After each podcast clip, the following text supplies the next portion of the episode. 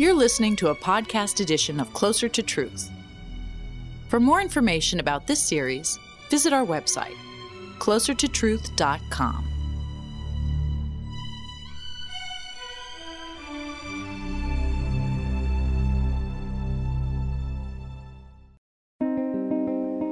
Consciousness drives me nuts.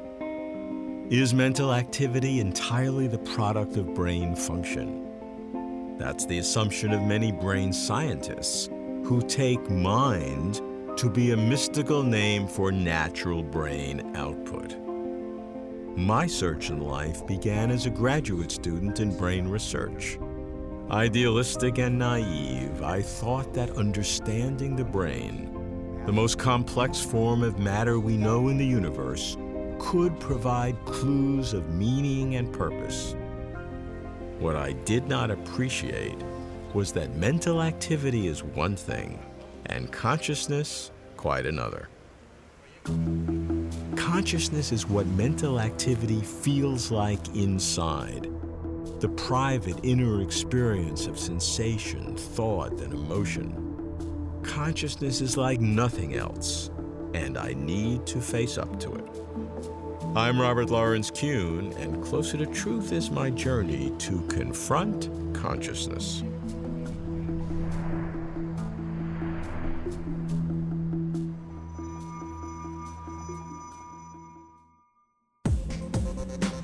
To me, confronting consciousness means facing the self-evident but wildly bizarre fact that what we experience is an inner show. There is nothing anywhere, as far as we know, that is even remotely like our subjective awareness. What is this inner show, this subjective awareness? I speak with brain scientists and philosophers. I begin with a scientist noted for seeking the neural correlates of consciousness, what happens in the brain when we experience in our minds. Caltech professor Christoph Koch. Christoph, what is it about consciousness that provokes such radically different ideas about what it really is? What is it? Well, I mean, what's different about consciousness than anything else, it has this subjective aspect that nothing else in the universe seems to have. So we scientists are very good at studying these objective properties, like we can study a black hole, we can study a virus, we can study a brain. They have mass, they have energy, you can poke them, you can analyze their wiring scheme. But what the brain has, it also has these subjective feelings: pain, pleasure, seeing red, smelling mom's apple pie. And it's not at all clear. There seems to be an explanatory gap between the physics of the brain on the one hand and these conscious sensations. My brain is subject to the same laws of physics as my liver is, or my heart is, or my leg, but none of those things seem to generate consciousness. Well, the argument is that we're so early in the process. How could you say that we won't eventually figure out how some circuitry lends itself to these properties? Well, so some philosophers take this defeatist point of view, and they argue that we shall never know because conceptually they don't see any way how the world of physics can be linked with the world of conscious sensation. It seems to be world apart. There is this chasm, this explanatory gap between them, and they don't see how those can be bridged. Do you agree with that? No, I don't. Ultimately, science will be able to explain consciousness. It might take a reformulation of certain aspects of science, but I think science is up to the challenge. So that's a reductionist position, where reductionist means that you'll be able to explain this subjective feeling of consciousness in terms of the basic physics laws that we know. I don't think of it that way, because we might have to enhance those laws of physics. There might be something new that we need to introduce in order to have a fully formulated view that includes consciousness. So would that mean that consciousness is an ultimate fact that would be irreducible without that new formulation that you need? I do believe that's the case, but that's not universally held. Other people who study consciousness think of it as an emergent phenomenon. You take one neuron, you don't get consciousness. You take two or three or four, you don't get consciousness. You take 100 billion, roughly, that's the number we have in our brain, and then you get consciousness. And this is really the standard view of most neuroscientists, frankly. Correct, that consciousness is an emergent phenomenon. And if I recall correctly, sitting in this room together with you 4 or 5 years ago, that was your view, that consciousness is an emergent property. We don't understand it yet, but we will, and we don't need anything more.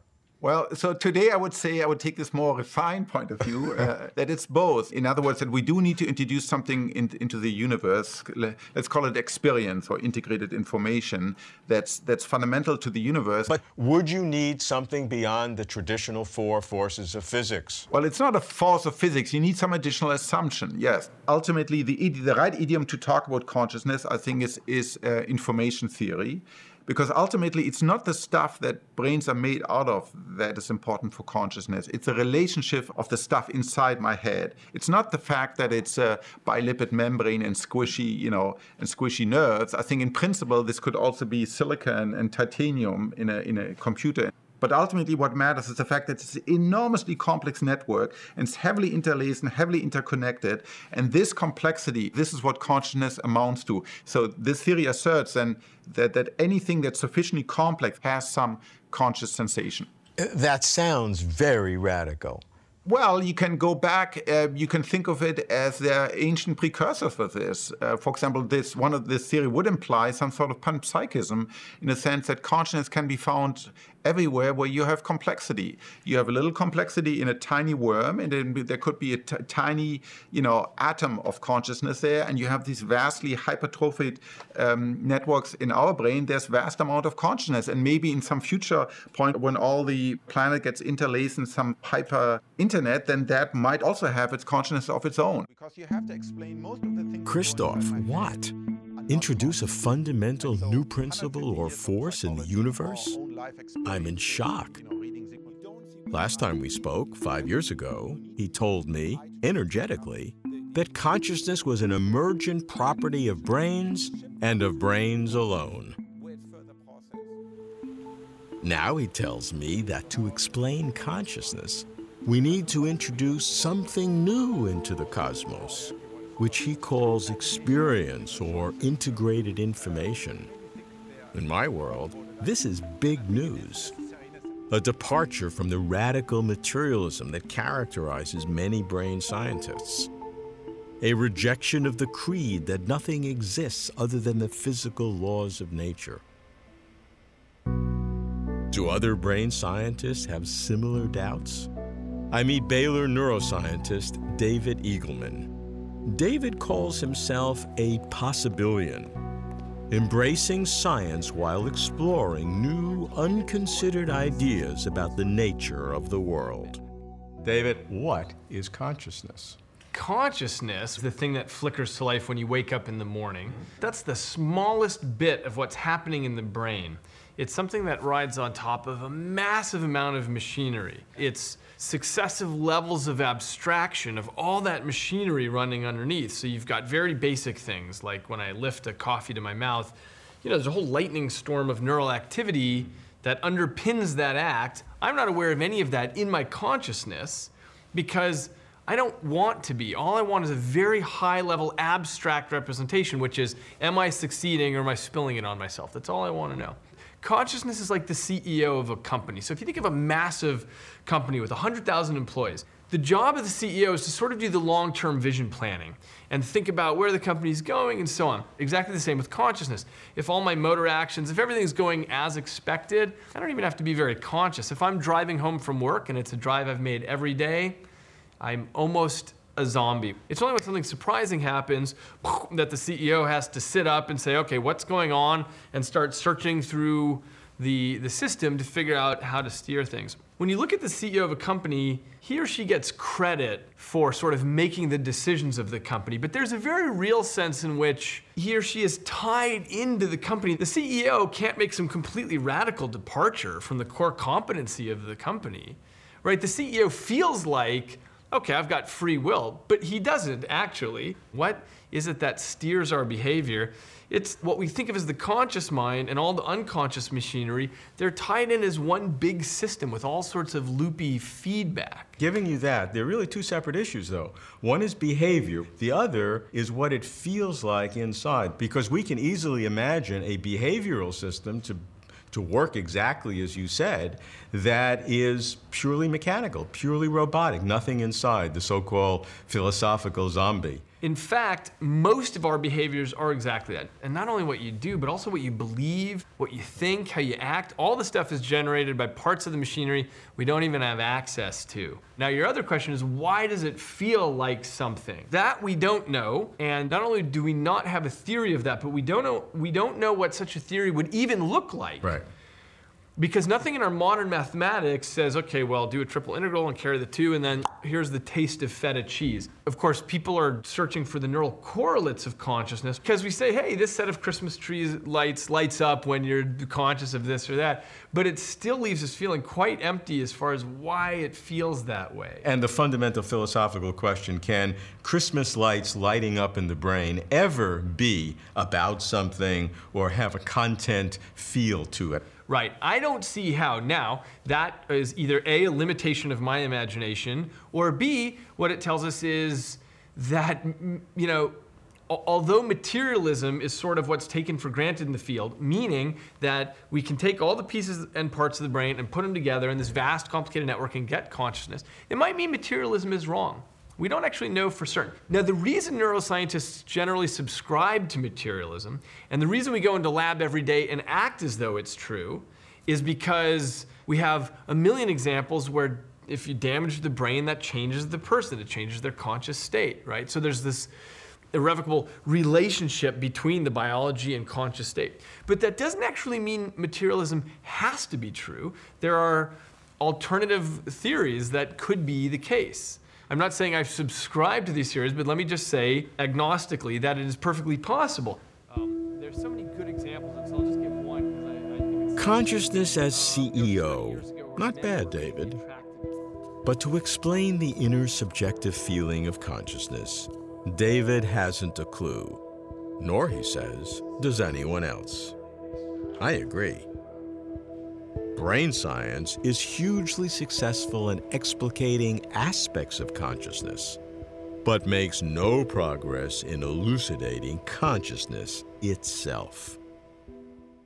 In seeking new perspectives of consciousness, I've often learned about normal brain function from tragic cases of brain dysfunction, deficits, defects, injuries. I visit an expert on the cognitive disabilities in congenital brain malformation. Warren Brown is professor of psychology at Fuller Theological Seminary, where we meet. Consciousness is a mystery. I don't think it's as great a mystery as some people make it out to be. I do think it is a phenomena. Our brain function is emergent, in a sense, from our brain function. You can see that in problems of brain disorder that reduce consciousness in some way. So your brainstem, you know, damage, you lose consciousness. Hallucinogenic drugs, you have this massive impact on consciousness. And then consciousness as a phenomenon itself, I think there's starting to be some pretty good theories about how this might take place within the context of patterns of electrical activity modulating over the surface or in the cerebral cortex, networks that form that are active for a moment and give us that moment of consciousness. Consciousness to me has got to include working memory, that is those things we hold in mind at the moment in order to manipulate them in some way. And so I don't think consciousness is something out here divorced from its engagement in regulation and manipulation and formulation of action in the world. So we have to act, and our consciousness allows us to maybe even run a scenario of some possible action in the future while I'm sitting here doing nothing. For me, in the context I work with people without the major structure that interconnects the two cerebral hemispheres, the corpus callosum. They have been born without that, so it's a congenital abnormality. 200 million neurons are just not there. The two hemispheres are not well connected. They can be in the normal range of tested intelligence, but they nevertheless have issues. And they have issues, for example, in the understanding of the second order meaning of language. So if I use a metaphor, person without the corpus callosum understands the concrete part of the metaphor, but they may not understand the second level of meaning. They're plenty conscious, plenty self-aware, but there's a whole lot of stuff going on that would be part of the consciousness of somebody with a corpus callosum, which might also involve some emotional engagement in the situation because of that, that they would not be a part of their consciousness. Okay, so what are the implications of that for the core concept of consciousness? I think consciousness is a term we use to identify a sort of an emergent conglomeration of all some kinds of things that are particularly apparent and useful at the moment and engage us. So you can take the word consciousness and put it out here in an abstract box, and then it becomes a problem. But if you break down the box and say, well, it's not one thing, it's a network of things, and it's a property that merges out of a lot of things, then it becomes a little less mysterious. Still mysterious, but a little less mysterious. Warren is less mystified by consciousness than I am. Why? As a cognitive neuroscientist, he sees the direct and consistent relationship between brain structure and mental capacity, especially in brain abnormalities. That's why. My neuroscience background is similar. So why am I more bothered when confronting consciousness? Is it because I desire existence beyond the physical and therefore seek solace in consciousness? Perhaps I'm impatient. But why does consciousness seem of a totally different category? And try as I have for decades, I cannot remotely imagine how physical matter can become mentally aware. So, venturing from brain science, I speak to a philosopher and theologian who believes that consciousness involves some kind of non-physical aspect or non-physical component. I go to Oxford to speak with the former Regius Professor of Divinity, Keith Ward. Keith, what is consciousness? How can we begin to define what that internal subjective feeling really is? I think I'd just say consciousness is the immediate awareness of objects. And those objects could be physical objects. If you're looking at things, there could be thoughts. Thoughts are objects of consciousness. And there is someone who is conscious of those objects. So you seem to have a subject being aware of various different sorts of objects. Mm-hmm. And I don't think you can get any simpler than that. You just have to say, well, very simple concepts are not further analyzable. And we know what they are, how, in consciousness, because we're conscious of them. So it's a basic term, really. It's like reality. See, what is reality? Well, you're a bit stuck because it's so general. Well, some cognitive psychologists would point to different brain systems that can be separated through injury or through artificial stimulations. And so what you think is this unified whole turns out not to be. Well, okay, but you're still learning that that's true by being conscious of it. All knowledge begins with experience, that is, with consciousness. That's where it begins, and it can't ever take you to a place which undermines consciousness itself. If somebody comes up with a theory which shows that consciousness is an illusion, there's something wrong with them, because against what are you measuring that illusion? Some people say consciousness is an illusion. Others would say that at the very least it's not fundamental. It's something that is the froth on the wave. We have this feeling that my conscious is in charge of doing things, but at best it's just aware of what my brain is doing.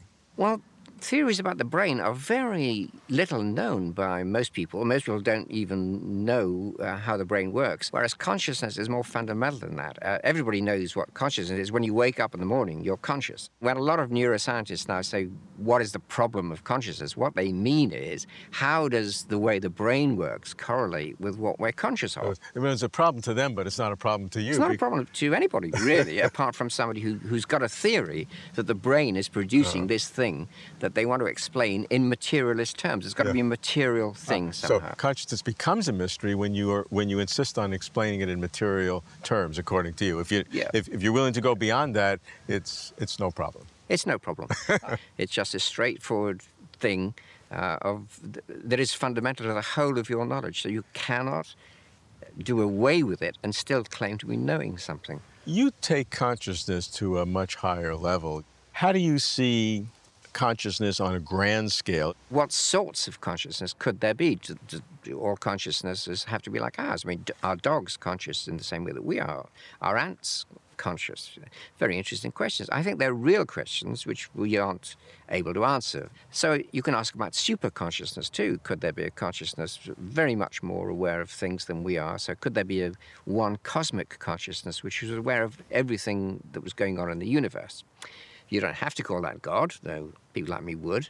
But if you say, is it possible? Well, if you start from saying that consciousness is what is the most obvious and real thing there is, then it is possible there could be sorts of consciousness which embraced knowledge of everything. You go beyond possible. You believe it to be the case. Yes, though I can't say I have the same sort of certainty about that as I do about the fact that I'm now awake, but I think it's a good possibility.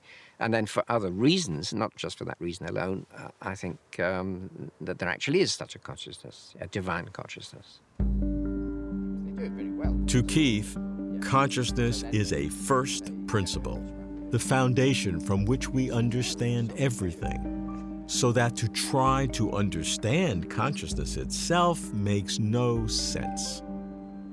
I'd like to accept this exaltation of consciousness.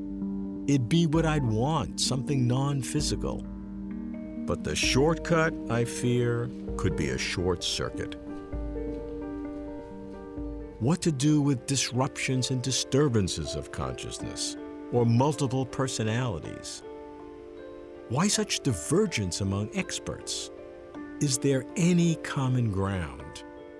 Perhaps the problem lies in confused thinking about consciousness.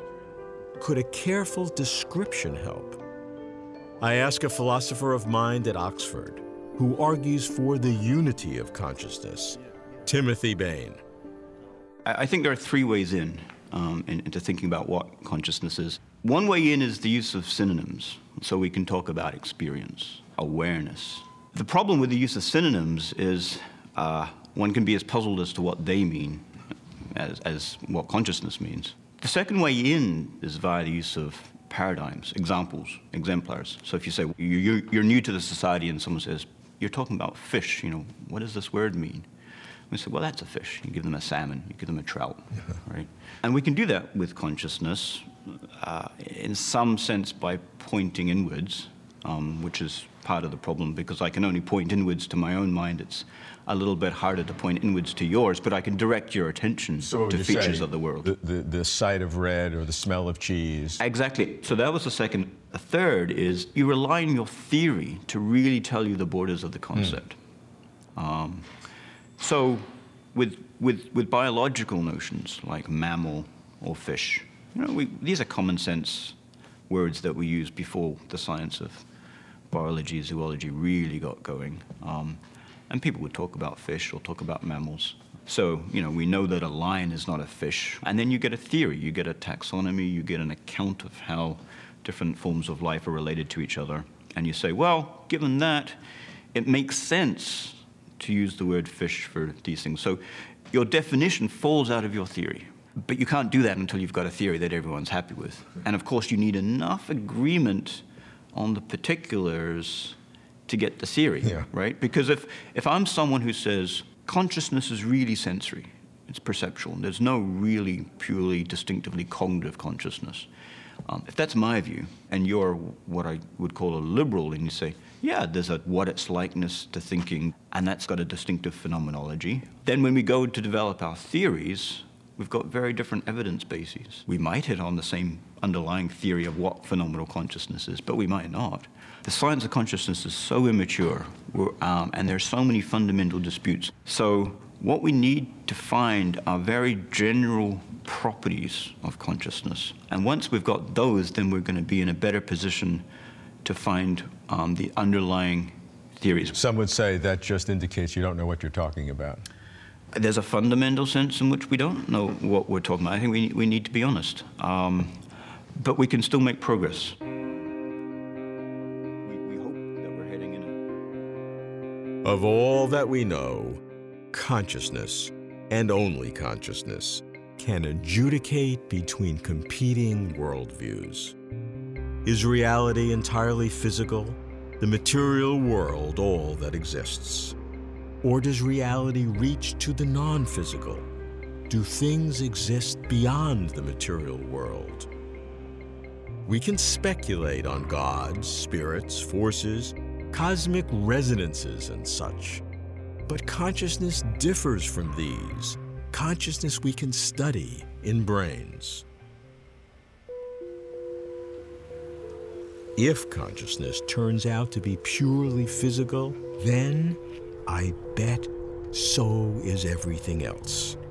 I'd be surprised if consciousness were entirely material and, say, God were to exist, because consciousness would then seem too similar to a non-physical God and too odd in the physical universe. On consciousness, only my vacillation seems closer to truth.